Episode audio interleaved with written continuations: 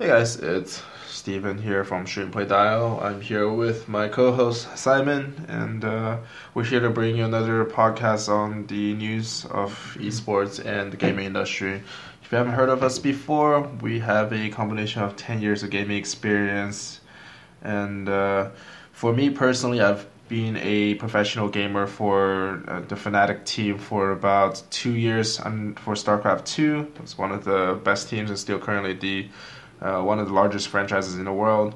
Afterwards, I transitioned to Curse, which is known for Curse Voice. They're now bought off by Twitch and Amazon, and the Curse Voice is mostly used for League of Legends, all the other mobile games. And now I'm working at Streamplay.io as a marketing manager and also uh, basically any any sort of operations and PRs on my side as well. Uh, hey guys, I'm Simon. Back in university, I did a few years of competitive WoW Arena, three versus three. Um, played a few tournaments, and um, for the EU region, I was in the top. I would say at least five for three versus three teams. Um, after university finished, I went straight into the gaming industry. Started off doing marketing. Uh, like Stephen did that for roughly two, three years, and then I moved over to the product side of games.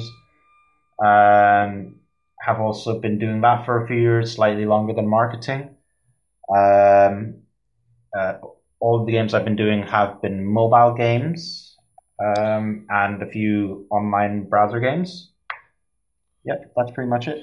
Cool. Yeah. So let's jump straight into this uh, this week's topic. I want to talk a little bit about the uh, new investments into some of the esports teams. There's a bunch of major news that came out this past week, as well as a uh, a little bit more about how the uh, streaming industry is working right now between two of the biggest uh, hitters in the industry, which are uh, YouTube gaming and also Twitch TV.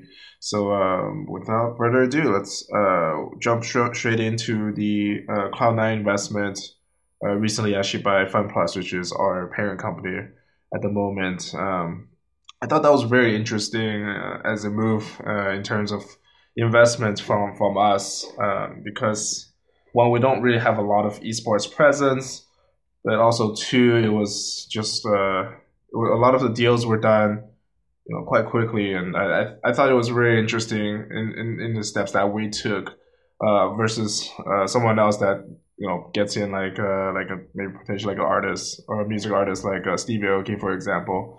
Um, but definitely uh, this this investment itself, I think it was a great milestone because I personally sort of helped a little bit in terms of doing a little bit of research and uh, got the team and us together to talk about the deal a little more. So I thought this was a fairly good investment. I'm kind of interested in what comes after the investment, and that's that's the sort of thing that we see a lot in the uh, esports industries. You have a lot of personalities, you have a lot of um, stars, teams invest into these esports teams, but there's not very much. I feel like involvement with the teams afterwards to uh, make sure that these teams are going to the direction of the investors and I feel like that's really contradicting compared to the traditional investments where investors into a company they typically are on the board of directors and they will help you or they will tell you their direction the way they want some certain things to be done to make the company successful. So what do you think about this in terms of um, the difference between the traditional investments versus the, the esports investment that we're seeing now? Well there's going to be well, if you look at in, uh, traditional investments versus kind of esports investments, one of the biggest differences you could think about immediately would be for traditional investment firms, they would generally have a person or a group that is in charge of a specific field that knows about that field very, very well, that does the investment on behalf of the company. Or if you're an investor, a investor in a traditional uh, field, you would have expertise in whatever you're investing in. But for esports, the people doing the investment, be it a company or an individual, they don't have as much experience in this field, or there aren't that many people in the world that have that much experience in this field. Um, you do have, however, managers themselves starting teams that have been in the industry for a while that are investing in their own team. So this is kind of another topic but investment money coming from outside, entirely outside of the team, um, those people don't have as much experience. But however, they do have. There's a lot of data you could say on esports at the moment, how it's growing very rapidly. Its valuation is going to increase tremendously by 2019, 2020, and it's going to be a few billion dollars by that time. There's also the talk of um, how there's many areas of esports where people can make or the investors can potentially make money off of in the future or the teams can potentially make money off of in the future in terms of say uh, well let's just split it into four groups. Probably ticket sales sponsors and advertisements um, um, general merchandise sales uh, what else is there? Anything? Uh, I think like franchising, more or less. There's like big... it's like the a lot of it comes down to for esports. Like as a team, it's a lot of it's like branding, right? Like the brand mm power is really shown. Like everybody knows what Coca Cola is, but not everybody knows what like, I don't know, like Baishikola, which is a Chinese knockoff brand of Coca Cola. Essentially, you you won't know that what mm that is just purely from a brand power. So there's a lot of reach, like social media reach, for example. The the the amount of the amount of people that knows or recognize a brand, I think that's that's a very important mm-hmm. asset as well. Yeah, definitely. So that being said, there's there's loads of ways that the investors can potentially make money back from in the future, um, and that is what they're looking at. They're taking a risk, as did early investors in, uh, let's say, uh, what's that video thing? What do you, what do you mean? Uh, like, are you, are you talking about like gaming or? Talking about uh, what's that called? Snapchat? Oh, like Oculus or oh VR? yeah, Oculus VR. The early investors in VR, they didn't really make their the early investors didn't really get their money back. I would say only a few did, but the investors that came in a few years after the technology had already been developed or was starting to get developed maturely, um, those investors made more money than the very early investors, um, or the investors into. It's, it's the same case with investors into um, VR games or AR games. There are a few successful ones out there, but the technology is not as good as it sh- can be, let's say, in the early stages of that technology. It's the same with esports now. The early investors are taking a gamble. They're probably at the early middle phase right now. Um, but they want to get into this industry as fast as they can before the industry matures, so they have first say and first bid dibs on the best teams. So that, that's a big thing.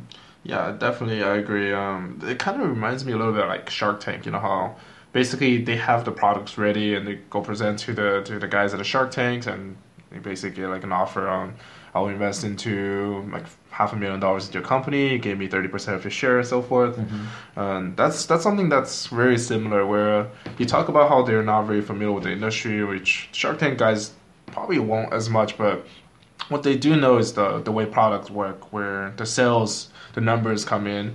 But I feel like it's a little different than what is now the investment to esports because esports is such a it, the franchise is so different than a normal like I would say like football basketball team in a sense where you know a, a lot of times the brands the way the way brands the, prom, the promotions work is maybe like it's it's not necessarily about the team that wins the most. It's about teams with like maybe potentially the most fans or the teams with the most amount of cool streamers that everybody watches. You know, it's it's things like that. It's it's quite different than just purely skill based. Like how I feel like if you play basketball, like you probably don't know the guys that play like the fun fun fun side of the basketball compared to someone like Steph Curry, uh, Draymond Green, things people like that so it, it's quite different just in terms of the dimension of uh, esports in the investments and the way people, things are getting done. And I, I feel like that's the aspect that a lot of the investors are not going to be very familiar with. But also, it might, in my opinion, it might actually open up like a new opportunity. Let's say. Uh, for for these kind of investors that are not very familiar with esports in general, they might hire somebody who's actually a lot more uh, invested they, they've been in the esports industry for such a long time that they know a lot more about what what kind of number is right, what kind of number is not good, what is what needs to be achieved at certain points for a good investment or good return and so forth. So I think I mean, I, I, I like that the investors are putting money in, but I just want them to, you know, have some sort of transparency. Like there right now in esports, there's no really transparency, like what goes in, what goes out, and so forth. And uh, there, there, I feel like there needs to be some sort of transparency that says, okay, well, so what's what's the level of involvement with the investors, or what are they actually really getting? And uh, these these are kind of information that's not really available compared to how a traditional investment works, which is I will give you this much money, and in five years you pay me back however much, thirty percent, or let me own 20 30 percent of your company, and so forth. Mm-hmm. So um, yeah, definitely, I think that's that's that's that's the goal at least to have some sort of simple transaction trade between the investors and current teams and uh, yeah so with that said i feel like we're kind of diving in and not really knowing exactly what is going on so i feel like we will actually uh, for i think the podcast after this next one in the upcoming few podcasts we'll invite actually one of the board of directors of investors for from Cloud9 to come up, come on. Uh, his name is Dan. He's VP of uh, growth, I think, or something. Yeah. So he will uh, he will actually come up, uh, come come in our podcast in the near future. We'll we'll hear his opinions and hear get some more insights, exclusive insights from him. Um, there our involvement with Cloud9, what sort of things investors are looking for for Cloud9, and um, so let's move on to the uh, next topic. I know this is quite fast this week, but we want to save the best part for, for later with the, someone who is a lot more uh, has a lot more experience at least in terms of investments into this kind of industry. Um, so again, next topic we will talk a little bit about how YouTube and Twitch are. I feel like are officially at war here. Um, YouTube actually recently announced that they basically acquired the ESL Counter Strike uh, league and also the ESC. I think it, that's the that's another one of the biggest uh, Counter Strike leagues out there next to E League, and uh, and knowing that Twitch is not only for gaming, but it's the it's the place where people watch esports. Uh, I, th- I feel like I heard uh, saw a lot of Blizzard promotions onto Facebook Live, but I feel like that was not as nearly as successful as it uh, could have been compared to some the things that uh, YouTube is doing, which is basically directly acquiring license rights and publishments uh, publish rights for the biggest Counter Strike uh, tournaments out there for online viewing purposes.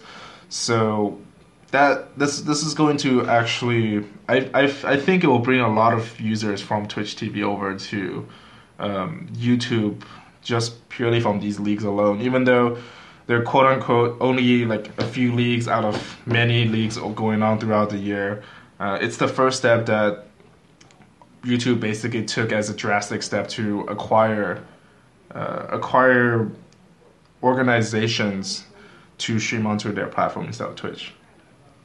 Yeah, definitely. I think it's it's definitely the right direction YouTube needs to take. If you look at Twitch and YouTube, YouTube is kind of seen as a general uh, video broadcasting or video platform with all kinds of stuff. Whereas Twitch, if you think of Twitch or if you want to watch gaming videos, you're going to think of Twitch straight away pretty much. It's the place for games, whether live games or streams or videos. Um, whereas YouTube doesn't have that appeal directly to gamers.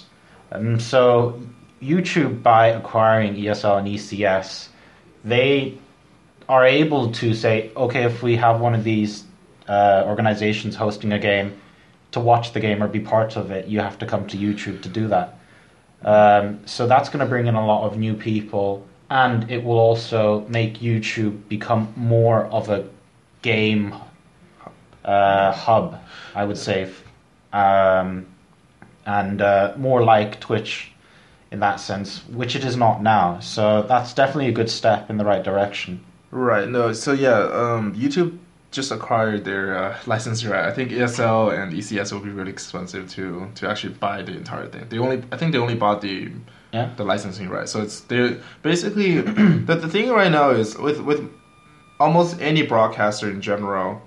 Um, if you want to do any sort of gaming related things, it's always on Twitch, right? Like, mm-hmm. so Twitch basically has a monopoly, and YouTube just says, "Hey, well, you're you're not a big shot in this industry anymore. We're going to basically buy out the licensing rights from uh, all the organizers because the organizers they, all they care is about money. So it doesn't matter whether it broadcasts that's on Twitch or YouTube, whichever one doesn't really matter to them. Mm-hmm.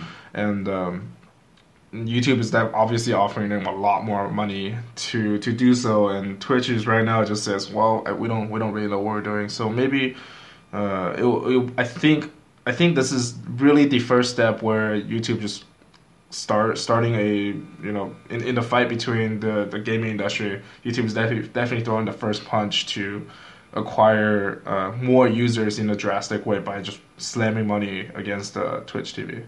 Well, it's definitely going to be an effective way. I mean, like Twitch is going to have to come up with some, um, what's it called? Very, very good ways to kind of combat this. I mean, they could even host their own tournaments, which or they could start their own Twitch esports thing to combat the YouTube deal. But the rights, as you said, to host the tournaments on YouTube is gonna, or the license to host um, the tournaments exclusively on the YouTube is gonna be mean that Twitch is not going to be able to do so. So that's a lot of uh, viewers for any games they do that are lost. Yeah, I mean, again, people are probably going to still watch things on on Twitch regardless. Yeah, that's for sure. Twitch has a monopoly for the longest time on the gaming industry, and again, like if you if you ever want to stream a game or stream any content, you want to go to first first go to Twitch TV just because they have a monopoly. They do whatever they say. They can do whatever they want. They don't even have to good give a good deal to you um, to make it fair. And and now YouTube is coming in basically supported by Google. They're saying, hey, well, you know, if if you're just giving people terrible deals, we're just going to steal all of your organizers to to us. So that's that's really what happened. And, and content licensing hasn't, for esports at least, hasn't really been a thing until basically last year. And uh, I, I, remember this clearly because we had uh, I was working on a project called LiveCap TV, which is uh, very similar, basically the same as uh, Twitch Clips. Uh, it's it's an add-on where you can add to capture clips onto Twitch from Twitch TV, and you can watch it immediately right after. And there was a lot of talk about content licensing coming up very very soon for various uh, league organizers or any sort of streamers, YouTubers, or I guess I guess Twitch Twitch streamers as well. So it's actually becoming increasingly important uh, for for these competitors to start buying out various leagues uh, for a higher price of money. And again, I think this is definitely really off caught, caught Twitch TV a little bit off guard just because they solely had their monopolizing part. They they were they're a lot more focused on making the community more or less engaging. So they they came out with like the Twitch bits. They came out with Twitch. I think crates or something like that. They also mm-hmm. have the subscription and so forth. But what what they I personally feel like is since they've been sitting at the top, the only spot for the longest time, they stopped thinking about the competitors. And here, that's where um, they kind of went wrong with this part, where YouTube basically is about to probably very like to buy out a bunch of deals for all of their uh, all of their organizers that are hosting their tournaments online and so forth. Maybe they'll buy out Riot's licensing, which is probably going to be an insane amount of money, but that would be something that you know if it comes down to it that would be a very big source of where twitch tv's uh, revenue is going to come from. Yeah more than revenue it's going to be a massive source of their uh, kind of uh, viewership.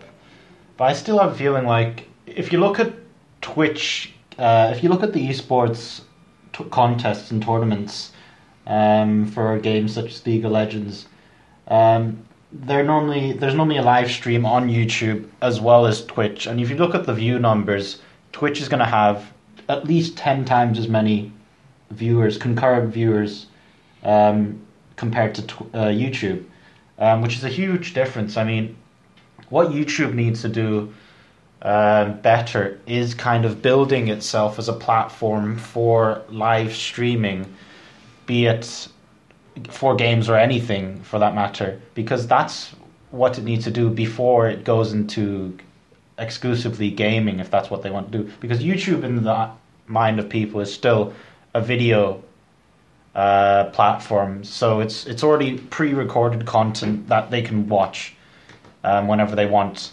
Whereas Twitch is live. There's there's a difference, um, a massive difference between the two. So YouTube kind of needs to shape itself around that, and then build on that, in, build that into a gaming sort of hub. Um, so yeah. Yeah, no, I agree. Um, so yeah, I mean, again, Twitch TV and YouTube are shaped into what they want to be for the t- or what they're what, what people are presuming them to be as one is being a video hosting website, the other one's live stream. However, we do need to take into consideration that YouTube has a much bigger user base than Twitch.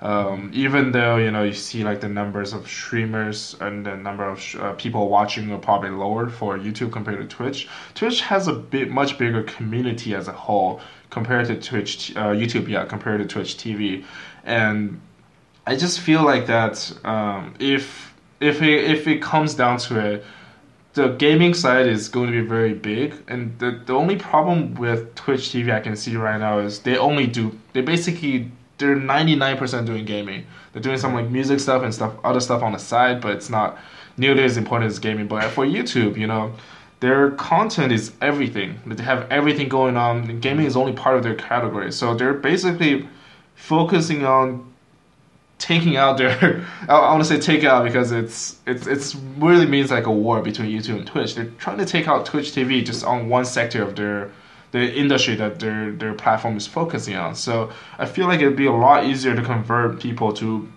stream on YouTube on various content.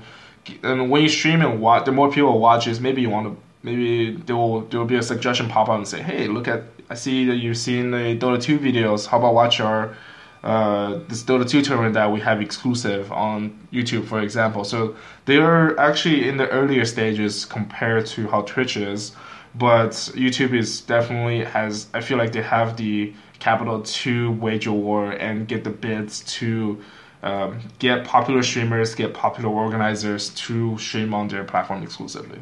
Yeah, I mean, like another thing that you should take into mind is also how Twitch Twitch's product is compared to YouTube's gaming product.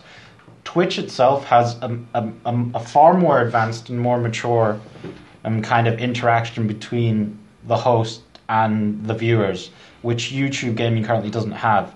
So that's also something that um, YouTube or YouTube gaming need to do if they want to go into this area. They need to build um, build more of in a a thing for players to kind of viewers to interact with the hosts. So that's something they're lacking strongly on right now. Yeah, definitely. I mean, it's it's still relatively new to them. I think it will, if they really want to focus on it, they will, their product will probably be equal to Twitch TV. I think in one of the articles I've read so far, it says there's not really a lot of differences between YouTube and Twitch, except like Twitch clips and some of the small little bits of rewards and systems that uh, Twitch has. Maybe there's like a difference in overlay that Twitch might be a little more optimized and so forth. But I think this is like a really good first step to kind of just show that YouTube is pretty serious about their gaming. They're not going to go away like how the Google Hangout was basically a failure versus Facebook.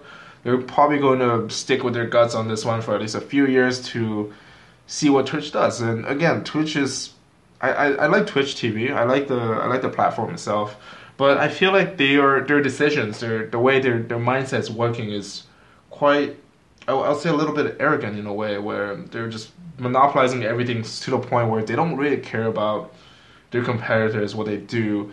Uh, they don't care about something until it gets big. Um, that's that's uh, from experience in the past where uh, LiveCap TV and uh, and Plays.tv, we basically all have the similar features of doing Twitch clips, gets you know hundreds, thousands, and millions of views uh, very very easily, and you know until until our products basically kind of blow up in the Reddit community within all the other communities.